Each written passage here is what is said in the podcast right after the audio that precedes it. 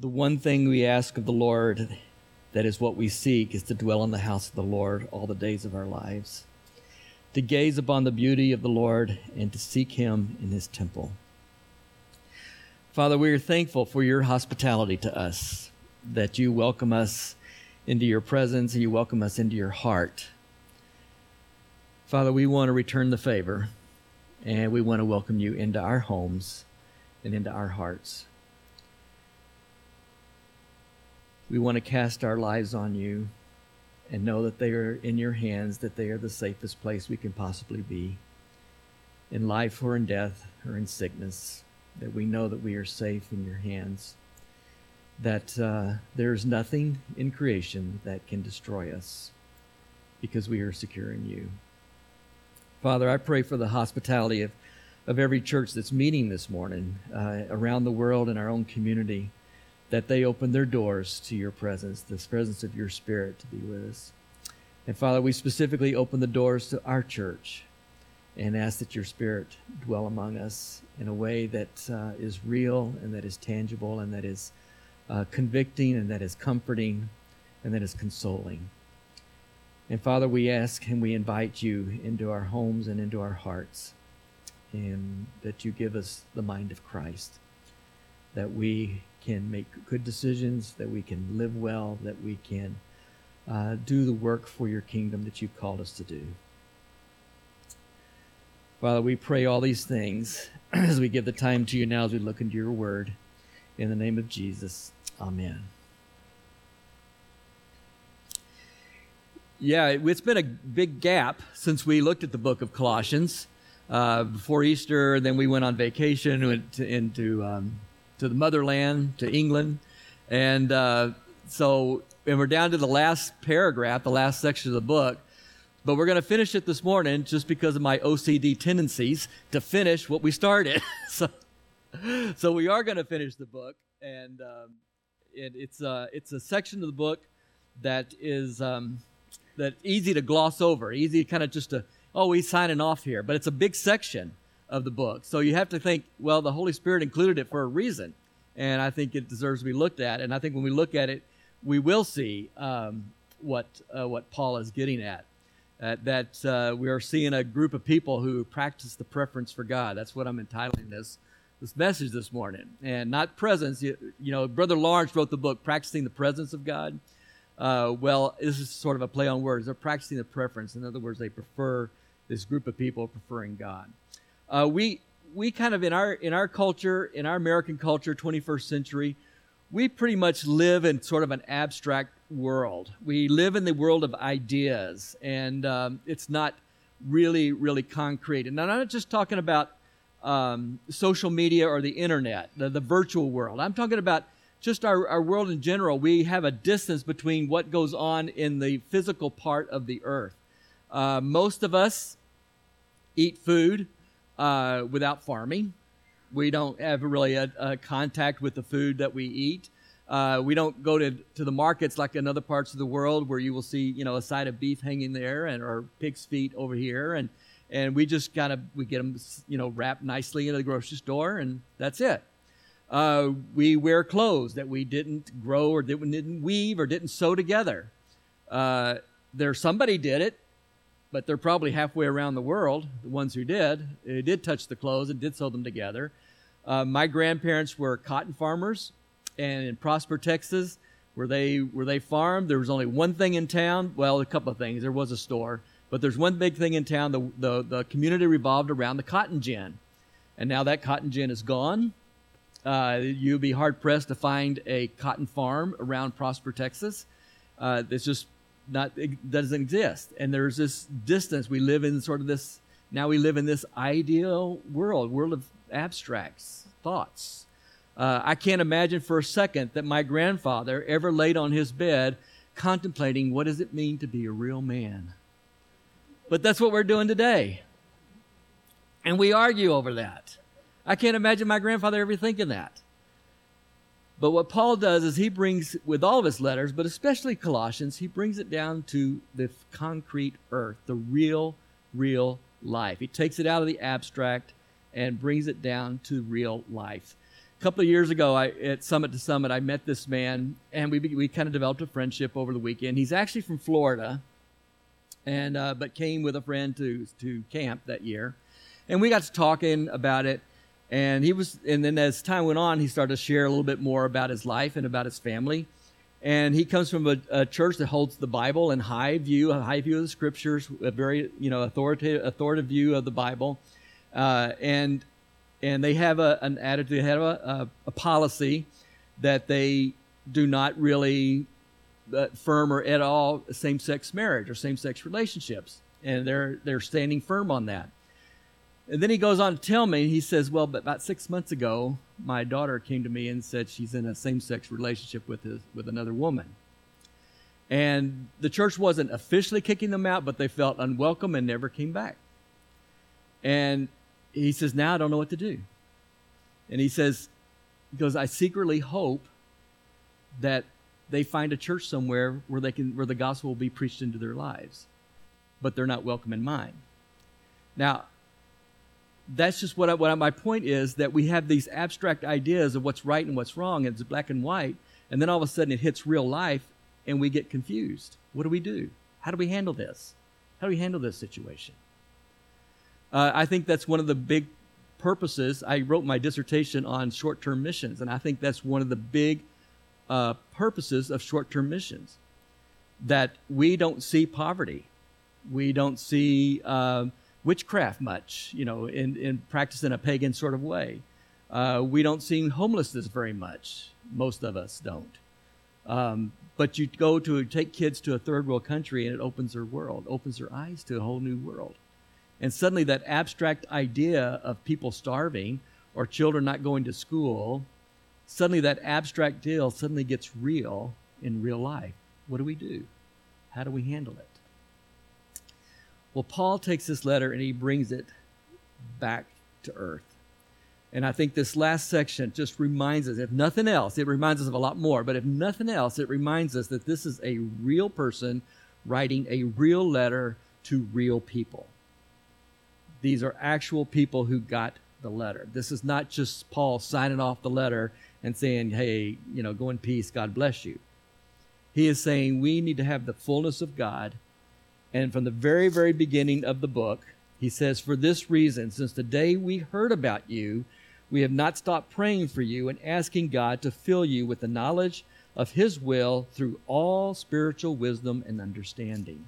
And he repeats that theme two or three times, well, several times actually in the book, the idea that he is praying for them to have wisdom, to have the mind of Christ, to live in the real world and wisdom is not just some mental exercise. It's not something we just do in our minds and our heads.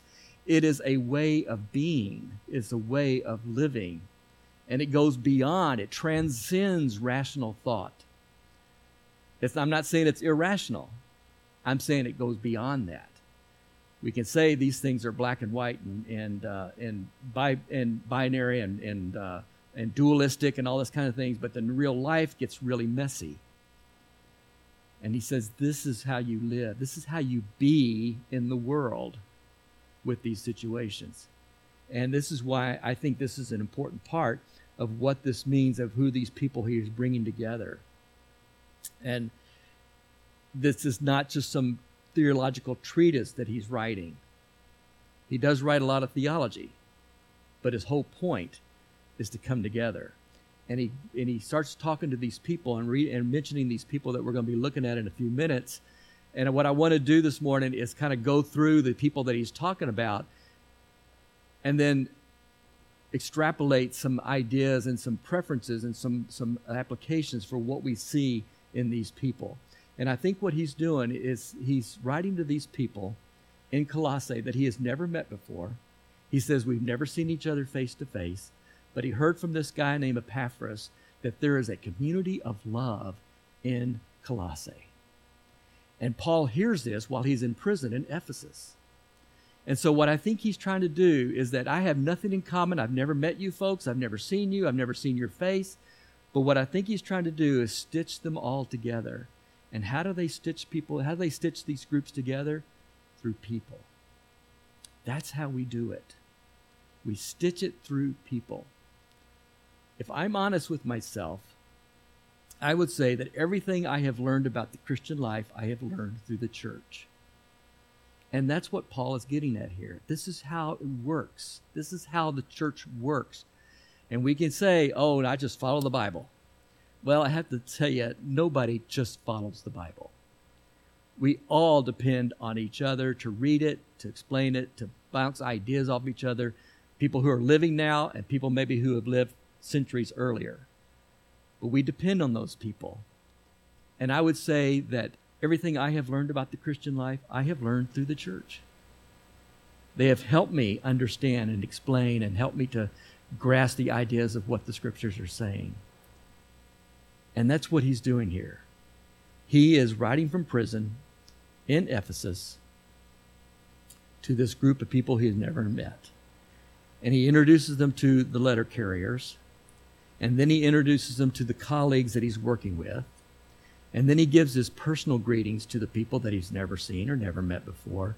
And then finally, he takes the pen in his hand and signs off. But Paul, being Paul, never just signs off. he, he writes a few things afterward. He has to add a few things to it. So, what I want to do is just kind of go through some of these people because I think it's important. It is a real letter to real people. He introduces the letter carriers. He, he sends greetings from his colleagues. He gives his own personal greetings. And finally, he takes the pen in his own hand. So, the first section here in verse 7 and 9, he introduces us to the letter carriers. He says, Tychicus will tell you all the news about me. He is a dear brother, a faithful minister, a fellow servant in the Lord, and I'm sending him to you for the express purpose that you may know about our circumstances and that he may encourage your hearts and he is coming with Onesimus, our faithful and dear brother, who is one of you. And they will tell you everything that is happening.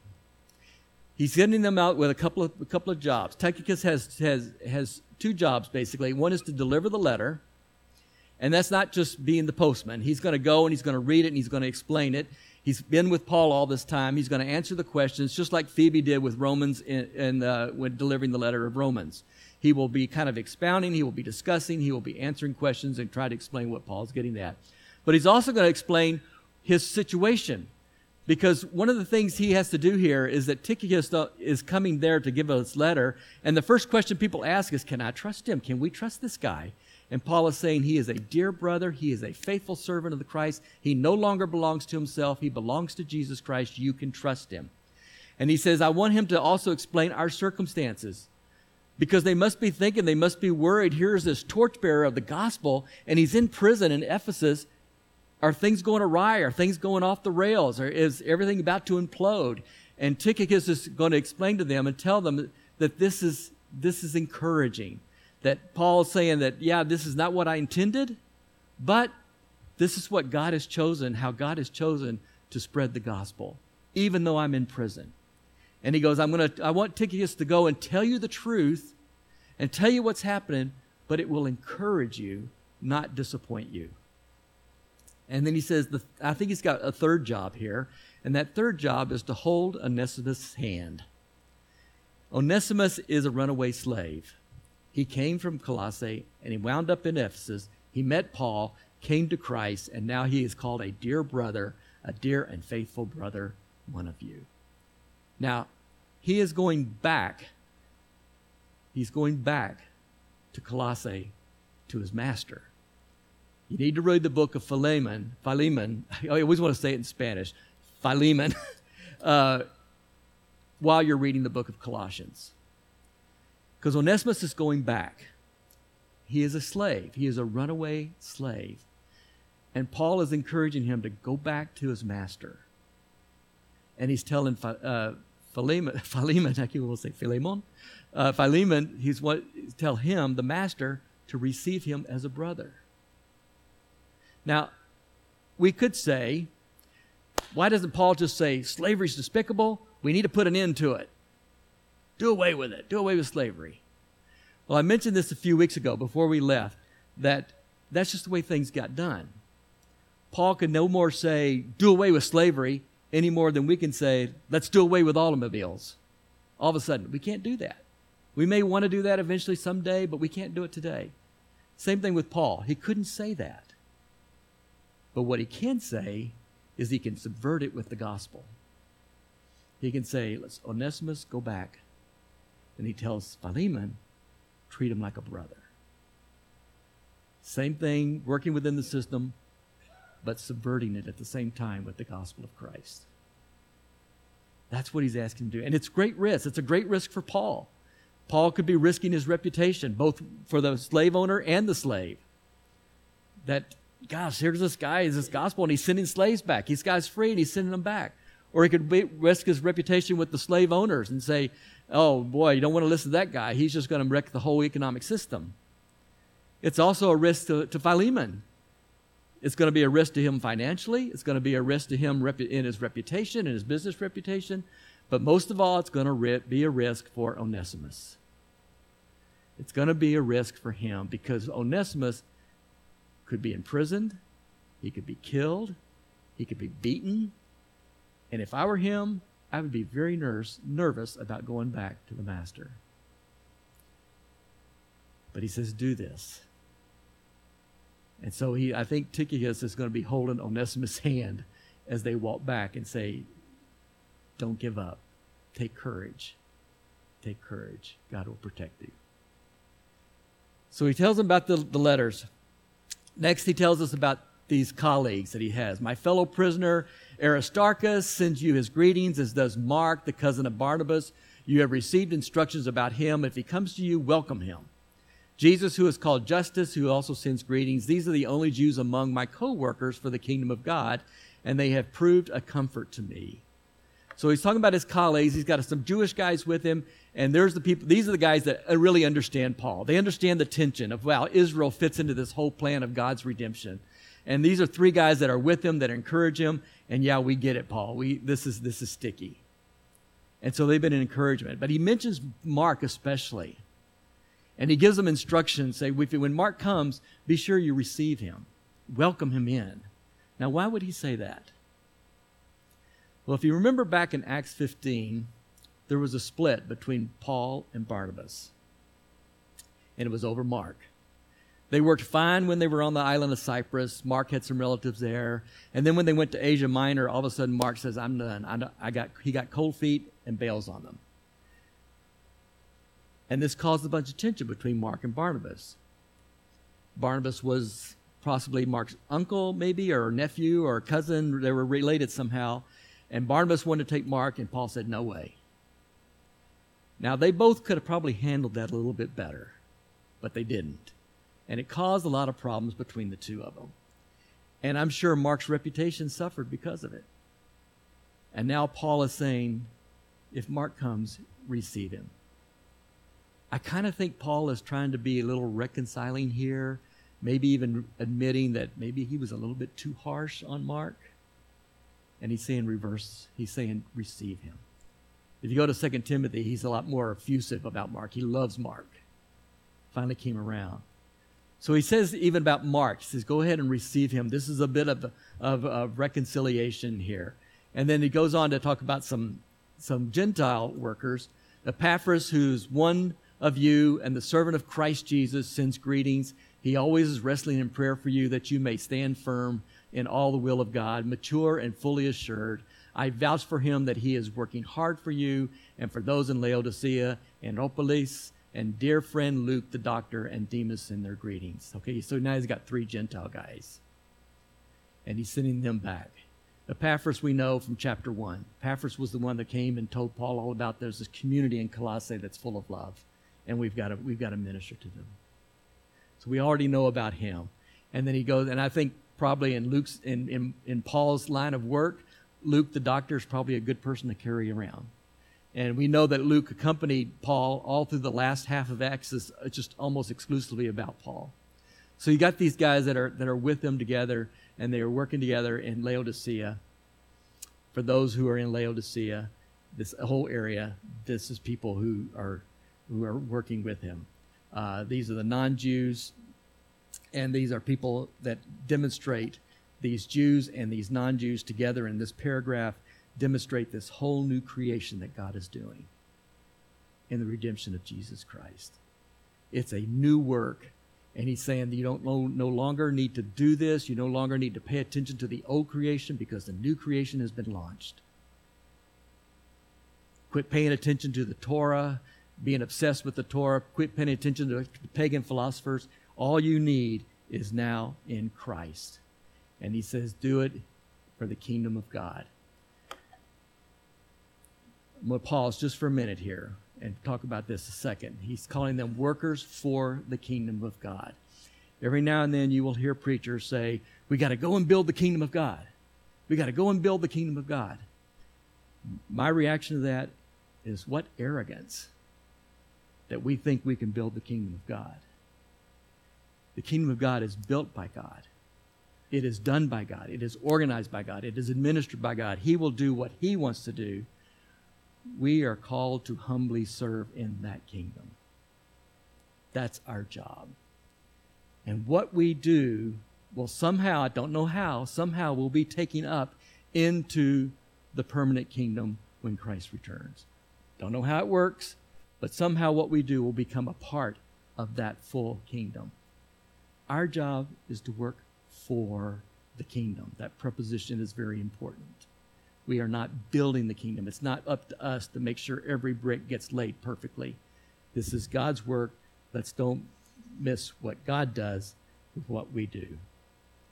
He builds it. And then finally, he says, Give my greetings to the brothers and sisters of Laodicea, to Nympha, and the church in her house. After this letter has been read to you, see to it that it also is read in the church to the Laodiceans, and that you turn in turn, read the letter from Laodicea and tell Archippus so too that to complete the ministry that you have received from the Lord. That's probably the most vague statement of the whole section. And what he's saying here is give my greetings to all those people. And I believe he is saying that this letter is authoritative. This letter needs to be read and listened to and obeyed. It has authority.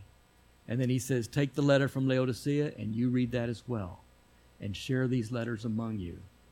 I happen to believe that this letter to the Laodiceans is the letter we call today Ephesians. We know that letter has been a circular in that whole area, and we know that Paul wrote this, and they're supposed to trade it. And I think this is what he's talking about. This is this probably ended up in the library in Ephesus finally, and that's why it got the got the name Ephesians but we are to share these letters, and these letters are authoritative. We are to listen to them. And then finally, he gives his personal greetings to Archippus. See to it that you complete the ministry that you have received in the Lord. And then he signs off I, Paul, write this greeting in my own hand. Remember my chains. Grace be with you. That is not just some flippant phrase, Grace be with you. Grace be with you. What he's saying is that, that they share a graced history. This Jewish Pharisee and these Gentile believers share a graced history. That everything that they have, they have received through Jesus Christ. We are receivers of what God has done this is a letter, a real letter written to real people in the real world. And I think through this little section that seems kind of superfluous or seems kind of unimportant, that we get this glimpse of what a ministry and a community looks like, what it's supposed to look like in the church and how it's supposed to function with men and women and Gentiles and Jews and slaves and, and masters, of how it all works together in the gospel of Christ. This is, gives us a glimpse of that. Several years ago, um, uh, Collins wrote a book called uh, From Good to Great, and it's a it's a leadership book uh, about businesses. And he makes his he makes this one theory that he repeats over and over again, and he says, make sure you get the right people on the bus.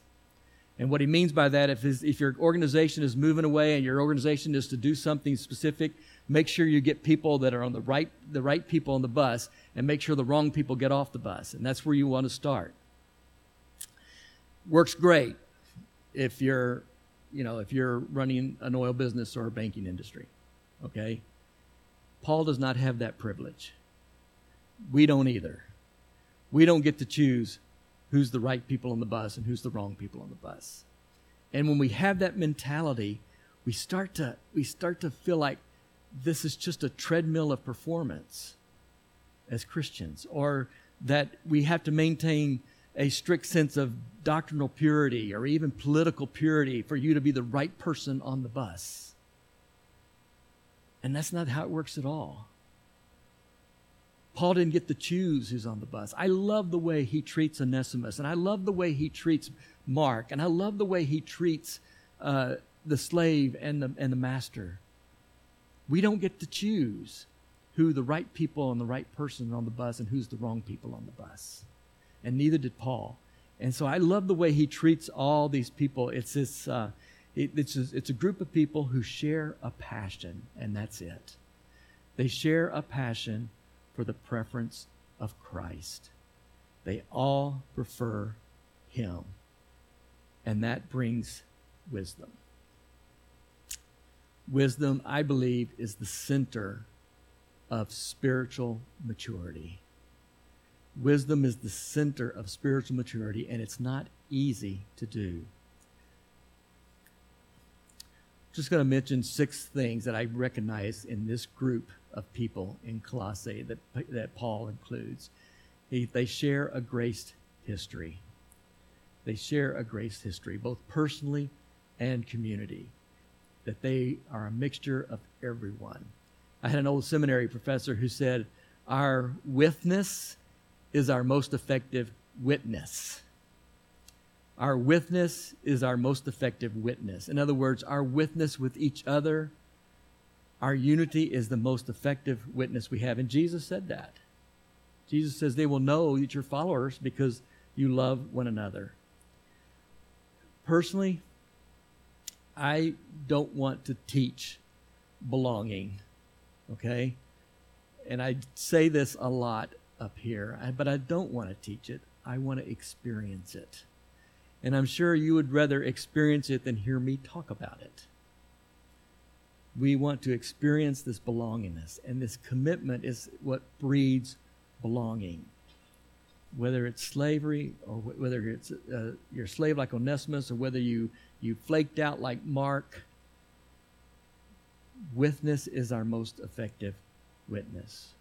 And we share this grace history of the gospel. They are to soak in the scriptures these letters they were supposed to read and communicate with each other and it's it's a, they're authoritative and they read it in community to develop wisdom. They read it in community. And this is very important because we don't we are so lucky that we all have copies of the bible. Some of us has five six copies of the bible in our home.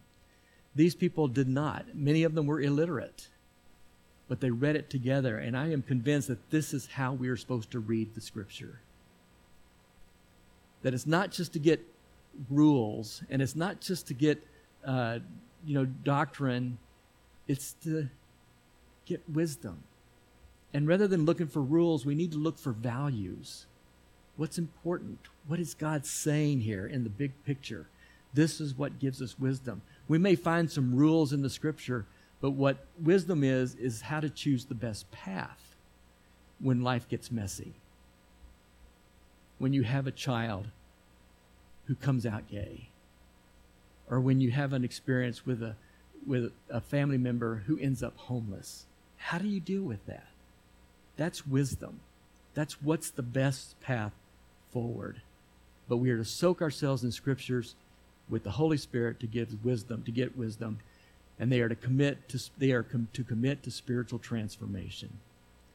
These believers, Paul says, you are commit to maturity, you're committed to growth. He says in verse verse 9, verse 10, he says, My fellow prisoner Aristarchus sends you greetings to receive instructions about him. And then he goes on to say that to work in the kingdom of God so that you can prove yourself to be mature and wise. That's what we're getting at. They're committed to spiritual transformation. The best thing that they can bring to their church in Colossae is their own transformation. And I say the best things that you and I can bring to Shepherd of the Valley is our own personal transformation. That if we are on this journey of becoming like Christ, of developing and having the mind of Christ, that's the best thing you can bring to the church. You may have other t- talents about doing soundboard and, and, and art or construction. All these kinds of things are all great, but the best thing you can bring is your journey with Jesus, your transformation. They are to recognize personal responsibility. Now, I don't know what they were talking, what Paul was talking about when he says, "See to it that you complete the work that you received in the Lord." But there is a personal responsibility that we take on, that we take on ourselves. But make sure it's your responsibility and not God's. Don't try to do what God's supposed to do. Let God do what is His to do, and let me do what is mine to do. One of the things I did not like about being a missionary is raising support. I did not like it at all. To ask people for money, that is really hard to do. And I finally had to realize I had to get up the courage to knock on the door. But I also had to realize that it was God's job to open the heart. He opens the heart, I knock on the door. Let God do what is His to do, and you do what is yours to do. God opens hearts, we knock on doors, we ask. That's responsibility. They speak the truth with love and gentleness. Paul does not spin the truth, he doesn't hide the truth. He says, Tychicus, go and tell them everything. Tell them everything about us. We are not spinning the truth. We are not hiding the truth. This is, truth is where wisdom is found. In, in Psalm 51, uh, David says, says, Give me truth in my inner soul so that I will have wisdom. Truth and wisdom go together. And we speak the truth to each other with love and gentleness. And it all begins with a companionship with Christ. A mutual companionship. We companion with God, and God companions with us. And what do companions do? They listen. Nothing falls to the ground. We treasure the words we hear, and God treasures the words he hears from us. Dan Rather asked uh, Mother Teresa once, he says, Well, what do you do when you pray? And she goes, I listen. And he goes, Well, what does God do? And she says, He listens. That's mutual attending, mutual attending to each other. It is this intimate relationship, a preference for Christ. That's where it all begins. That's where the wisdom begins, this preference for Christ. I don't know if you've ever noticed those letters in the book of Revelation. Uh, Jesus sends these letters to the different churches. Did you ever notice that the instructions to every church is different? I mean, I, I, find that really strange because we think that these are these are for everything or everybody, and they are. They are helpful, but we need the whole of it to see the big picture. But to each church, he says something different. But you know what he tells every single church? I know you. I know you. And then he gives them instructions. This is where it's at. This is this, this mutual companionship with Christ where Christ tells us, I know you. Listen to me. And isn't it amazing that He listens to us? That He treasures our words as much as we treasure His words. And that's where it all begins. The way I see this, this section, is that this is a group of men and women